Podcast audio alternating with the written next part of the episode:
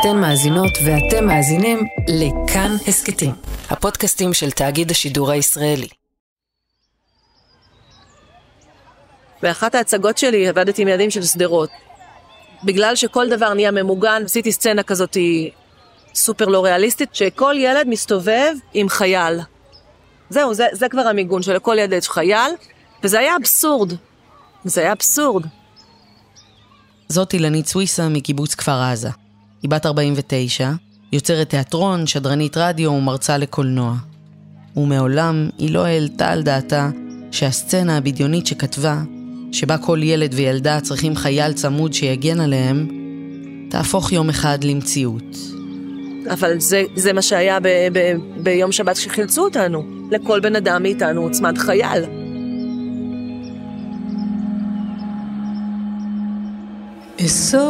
אסוף את המעשים, את המילים והאותות, כמו יבול ברכה, כבד משאת. שלום, אני מאיה קוסובר, ואתם ואתן על אסיף. יומני שבעה באוקטובר. הסכת שמביא פיסות חיים ורגעים אנושיים קטנים מתוך שעות האימה של השבת ההיא. אסוף את הבריחה שגמלה לזיכרונות של קיץ שחלף בטרם עת. אילנית סוויסה נולדה וגדלה באשדוד. שם היא למדה באולפנה. כשבגרה עברה לתל אביב, ואחרי לימודים גבוהים ונדודים, היא חזרה לדרום כאשת תרבות שמפיקה פסטיבל קולנוע, מקימה קבוצות תיאטרון ויוזמת פרויקטים. בהתחלה היא גרה בשדרות, ומשם הגיעה לקיבוץ כפר עזה. אבל זה דיאלוג כפר עזה, זה לא... ומבצע רודף מבצע רודף מבצע רודף מבצע רודף מבצע, זה לא שהיה לנו רגע. אבל כל הזמן, ש... כאילו, יש השאלה האם אנחנו נשארים בכפר עזה, וכל הזמן התשובה היא כן. שם, בקיבוץ הירוק והיפה שבנגב המערבי, נולדה הבת שלה, רננה. וגישה שהיא באה אלינו והיא אמרה, אני רוצה טיפול מקצועי. היינו כבר בכל מיני, כבר דיברנו איתה אנחנו, ובגן יש להם תוכנית, מה עושים כשקשה לי, מין תוכנית מובנית כזאתי, שמדברת איתם על כל החושים. ילדים שגדלים בתוך טיפול כל הזמן. שאלנו את אילנית אם היא זוכרת איפה הן היו בשישה באוקטובר. רגע, מתי? לקח לה רגע להיזכר. החיים נחלקו פתאום ללפני ואחרי. אה, ביום שישי עשינו ארוחת חג, זה שמחת תורה. אנחנו מאוד אוהבים את החג הזה. והיא והמשפחה שלה היו בשדרות אצל אחותה. הם התלבטו אם להישאר לישון שם, ובסוף החליטו לחזור הביתה, לקיבוץ כפר עזה.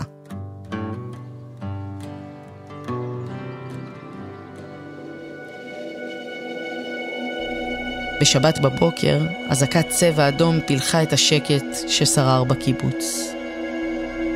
תוך כמה שניות, בתרגולת הקבועה, כל בני הבית ובעלי החיים הגיעו לממ"ד. היינו בממ"ד, אה, אימא שלי בת ה-80, אה, שני כלבים, בן זוג שלי חזי, והילדה שלי רננה בת 13. מבעד לקירות הממ"ד הם שמעו את הצליל המוכר של האזעקה, וגם רעשים אחרים, לא מוכרים. אילנית צימסה לשכנה שלה. כתבתי לה, גגן, את uh, שומעת יריות? מוזרות? אמרה לי, כן, זה נשמע כמו נשק קל. אמרתי, מה זה, יורים עלינו? מה זה? אז היא אמרה לי, תנעלו את הדלת. אמרתי אחרי זה, נעלת את הדלת? הוא אמר לי, לא. הוא קם, הוא הלך לנעול את הדלת, נכנסנו לממ"ד, סגרנו, ומאותו רגע לא היה לנו שום קשר עם השכנים. כל היום כתבתי לה, כל היום חיפשו אותה. ככל הנראה הם נרצחו ראשונים. ברגעים ההם, אילנית והמשפחה שלה עדיין לא לגמרי הבינו מה קורה. הם היו בממ"ד במשך שעות ארוכות. שמענו יריות, צעקות בערבית, מרגמות, אלוהים, באמת, אי אפשר לדמיין את זה שוב. ורננה אמרה לי, אה, אמא בואי נגיד שמע ישראל. אמרתי לה, רננה, לא אומרים שמע ישראל עד הרגע האחרון. אין, לא שמע ישראל עכשיו, בואי נגיד דברים אחרים, ונשאיר שירים אחרים.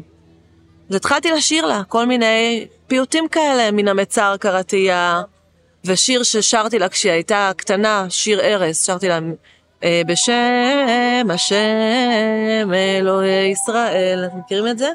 מימיני מיכאל, והיא פתאום אה, זכרה את זה, וזה היה כמו מנטרה. כל כמה דקות אמרה לי עוד פעם, אמא תגידי לי, מן המצר קראתיה ענני במרחביה. במשך שעות ארוכות בממ"ד, אילנית שרה בשקט לרננה. אחרי שנגמרו הפיוטים והניגונים, היא עברה לרפרטואר אחר, של זמרת שרננה בת ה-13 מעריצה. טיילור סוויפט, חברים.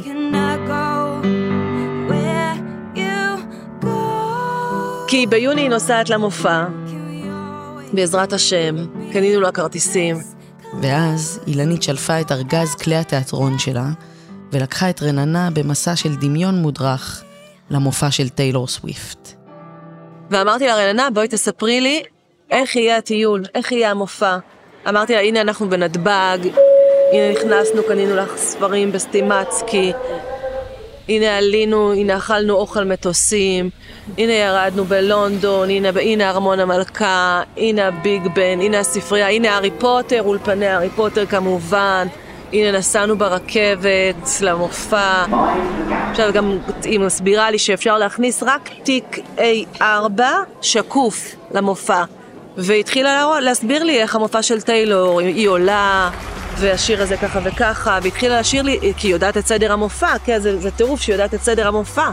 והתחילה לשיר לי שיר אחרי שיר, ואצל טיילור במופע יש כל מיני מקומות שהקהל אומר לה כל מיני דברים ש- שהקהל המציא, שהקהל שלה המציא. יש כאילו, היא אומרת משהו, ואז יש... כולם צועקים ככה, ואז אני אומרת לה, רגע, אז איפה, תגידי לי איפה בדיוק אני צריכה רננה להגיד את זה, כדי שאני אדע. כשהחיילים באו לחלץ אותם, הם הקציבו חמש דקות להכניס כמה דברים למזוודה או לתיק, ואז, ממש כמו במחזה שאילנית כתבה, לכל אחד ואחת הוצמד חייל, והם יצאו אל שבילי הקיבוץ שהיו עדיין תחת אש המחבלים. החיילים, כדי שהם יוכלו לשמור על כולנו במקום אחד, אז הם אספו אנשים מהבתים, את אלה שהם נשארו בחיים, הם אספו אותנו למקום אחד, ואז אחרי זמן רב שהיינו כולנו ביחד, אני לא יודעת להגיד שעות כי זמן נזיל ו... אבל ארוך ומשמעותי. המפקדים הודיעו שכולם יצאו בצעדה אל מחוץ לקיבוץ. בשקט, בטור ארוך של הולכים בחושך, מלווים על ידי כוח גדול של חיילים, הם התחילו לצעוד. ילדים, תינוקות, מבוגרים, אימא שלי בת 80, לידה עוד אנשים עם מקלות הליכה שבקושי יכולים ללכת. אני למשל סחבתי כלבה אחת שלי, רננה בת שלי סחבה את הכלב של אימא שלי, אנחנו היינו עם מזוודות ותיק גב ותיק צד, ו... ואימא שלי בקושי יכולה ללכת עד שהעלו אותה על אחד הרכבים. חזי סחב מזוודה, לילה, מאוחר, כבר אנחנו עייפים, רעבים, צמאים, ופשוט צועדים בצעדת השחרור סלש המוות, כי בכל רגע זה הרגיש ככה. שני קילומטרים צועדים במין שביל אחד ארוך, כשמסביב את רואה את הקיבוץ כולו מושחת. רואים את הטנדרים שהם פרצו בהם, מכוניות ש... שכולן מנופצות, הפוכות, ולצידי הדרך, הכל מנופץ, כל הקיבוץ מנופץ. אני לא יודעת אם אה, אפשר היה לא לחשוב על זה שמהשיחים יש מחבלים. ראינו בתים נשרפים, אולי, אולי המחבלים שם. החיילים ממש עמדו מכל הצדדים שלנו והקיפו אותנו, הם היו עם נשקים, חלקם קראו, חלקם עמדו, חלקם עשו שלשות. מצד אחד זה הרגיש ששומרים עלינו, מצד שני זה היה כל כך מבעית, הדריכות שלהם. את גם רואה את הפחד של הילדים, אני ראיתי את הפחד שלהם בעיניים. זה שהם עם נשק, זה שהם עם חיילים, זה לא מה שהם מפחדים. אני ראיתי שהם מפחדים. הם הגיעו לנקודת איסוף מאולתרת מחוץ לקיבוץ, ושם עלו על אוטובוס החילוץ הראשון, שהתארגן לקחת אותם למושב הודיה. לקחנו את הכלבים ועלינו. נסענו בחשיכה מוחלטת כל הדרך, רכבים הפוכים, שככל הנראה היו שם גופות של אנשים. פחד אימה לנסוע את כל הדרך הזאת. ו- וכשהגענו להודיה, אז כבר הייתה איזושהי תחושת הקלה, ובאמת האנשים שם, אמצע הלילה, כנראה ידעו שאנחנו, שאנחנו מגיעים, פתחו שולחן, עם ישראל חיבק אותנו לזרועותיו עם ארוחת מלכים, לא שלמישהו היה יכולת להכניס משהו לפה. אה, אמ,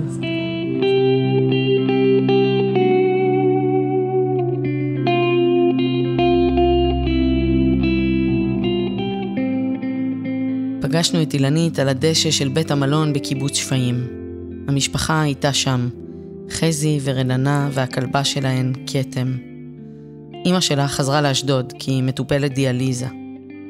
ועכשיו שואלים אותי אם תישארי בכפר עזה, ואני אומרת, זה לא, זו שאלה לא מוסרית לשאול אותנו עכשיו. פשוט לא, לא, לא לשאול את השאלה הזאת עכשיו, אי אפשר לשאול אותה. אני שומעת אנשים שאומרים שיחזרו, אני גאה בהם, אני מעריכה אותם, אני חושבת שבאמת זה יהיה מפחיד מאוד אם אנשים לא יחזרו, כי זה באמת יהיה התחלה של קץ המדינה, כי זה חבל ארץ הכי לגיטימי בעולם. אה, אבל אה, רננה אמרה בממ"ד, היא אמרה, אני לא רוצה לחזור, כי אני מפחדת לחשוב שאני מתהלכת בשבילים של הקיבוץ.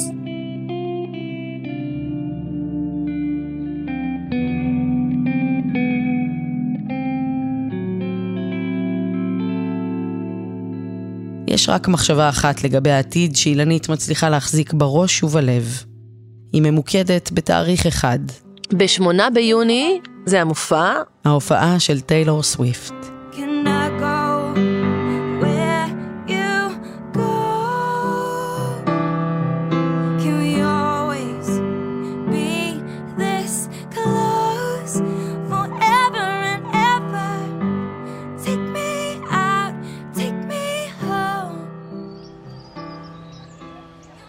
כשפגשנו את אילנית בשבעים על הדשא ודיברנו על הכוח של המוזיקה, ישב לידה חבר מקיבוץ כפר עזה. שמי שלמה קורן, אני מניצולי כפר עזה. הייתי בממ"ד במשך 30 שעות עם אשתי אתי ועם הכלב ג'ורג', ושרדנו. כששלמה ואילנית נפגשו בפעם הראשונה אחרי האסון, הוא סיפר לה שהיה שיר אחד שליווה אותו ברגעים הקשים. במשך הרבה שעות כל הזמן התנגנה לי השורה כשאני יוצא מפה אני קונה מתנות לכולם. כך נפתח השיר מתנות של אביתר בנאי. כשאני יוצא מזה, אני קונה מתנות לכולם. כשאני יוצא מזה, אני איש חדש בעולם. כשאני יוצא מזה, ואני יוצא מזה. סולם זהב בקצה של בור. הגוף יש לו סוף, לנשמה אין לה סוף. אין לה סוף. תן לשינוי לצמוח, אל תפחד מהפחד.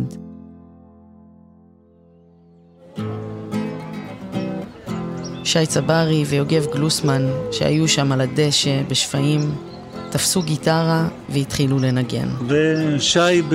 עם ליבו הרחב, שר לי את השיר, הקדיש לי אותו, והשיר מקבל משמעות שונה לחלוטין.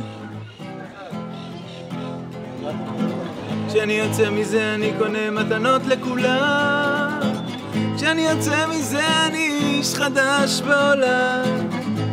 כשאני יוצא מזה ואני יוצא מזה סולם זהב בקצה של בור. הגוף יש לו סוף לנשמה אין לה סוף אין לה סוף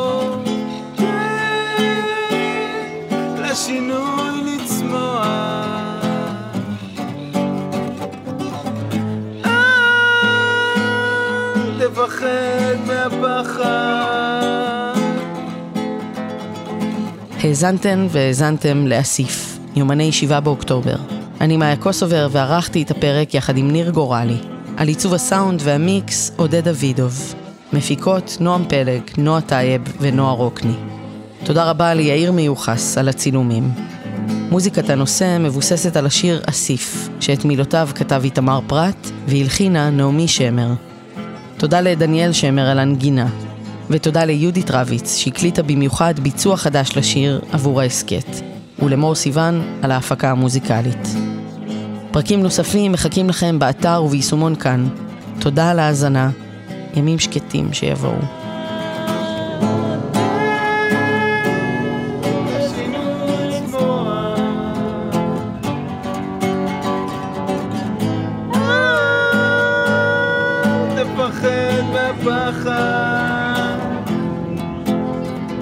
הפחד הוא רגע, זה רגע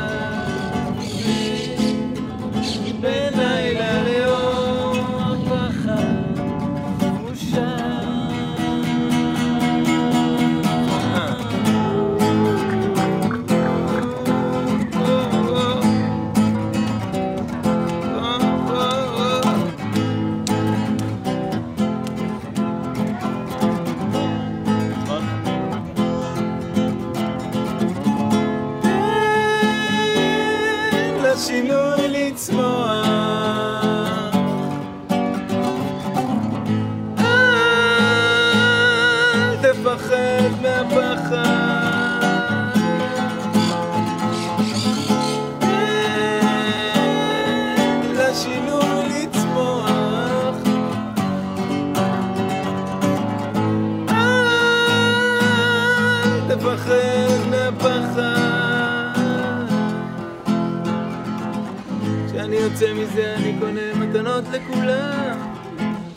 כשאני יוצא מזה אני איש חדש בעולם. אני יוצא מזה. אני יוצא.